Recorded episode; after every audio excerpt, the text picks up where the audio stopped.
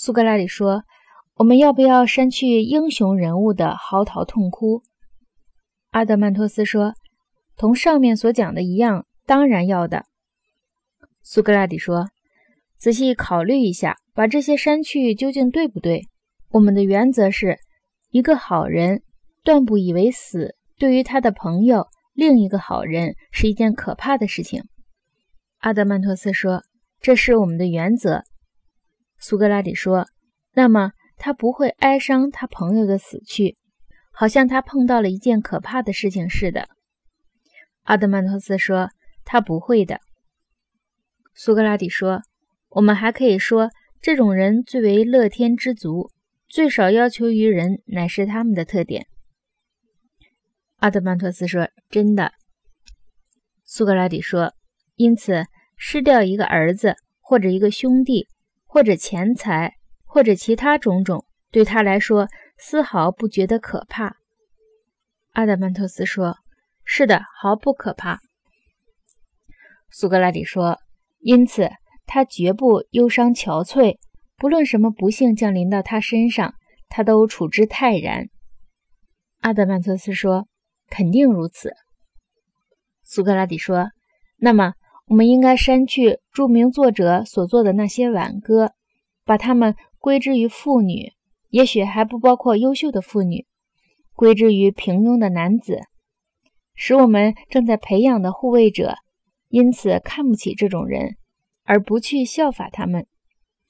阿德曼托斯说：“应该如此。”苏格拉底说：“我们请求荷马以及其他诗人不要把女神的儿子阿克琉斯。”形容的躺在床上，一会儿侧卧，一会儿朝天，一会儿俯卧朝地，然后索性爬起来，心烦意乱，执着于荒海之滨。也不要形容他两手抓起乌黑的泥土，泼洒在自己头上；也不要说他长嚎大哭，呜咽涕泣，有如荷马所描写的那样；也不要描写普里阿摩斯那诸神的亲戚。在粪土中爬滚，挨个呼唤着人们的名字，向大家恳求哀告。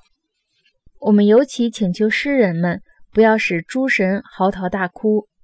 我心悲伤啊，生此婴儿；婴儿在世啊，常遭苦恼。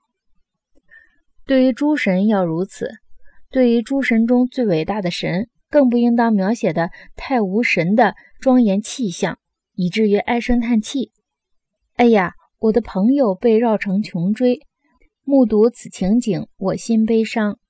还说，伤哉，最最亲爱的萨尔佩东，竟丧生于梅诺提阿德之子派特罗克洛斯之手。我的好友阿德曼托斯啊，倘使我们的年轻人一本正经地去听了这些关于神的故事，而不以为可耻可笑，那么到了他们自己。不过一个凡人身上，对于这种类似的言行，就更不以为可比可笑了。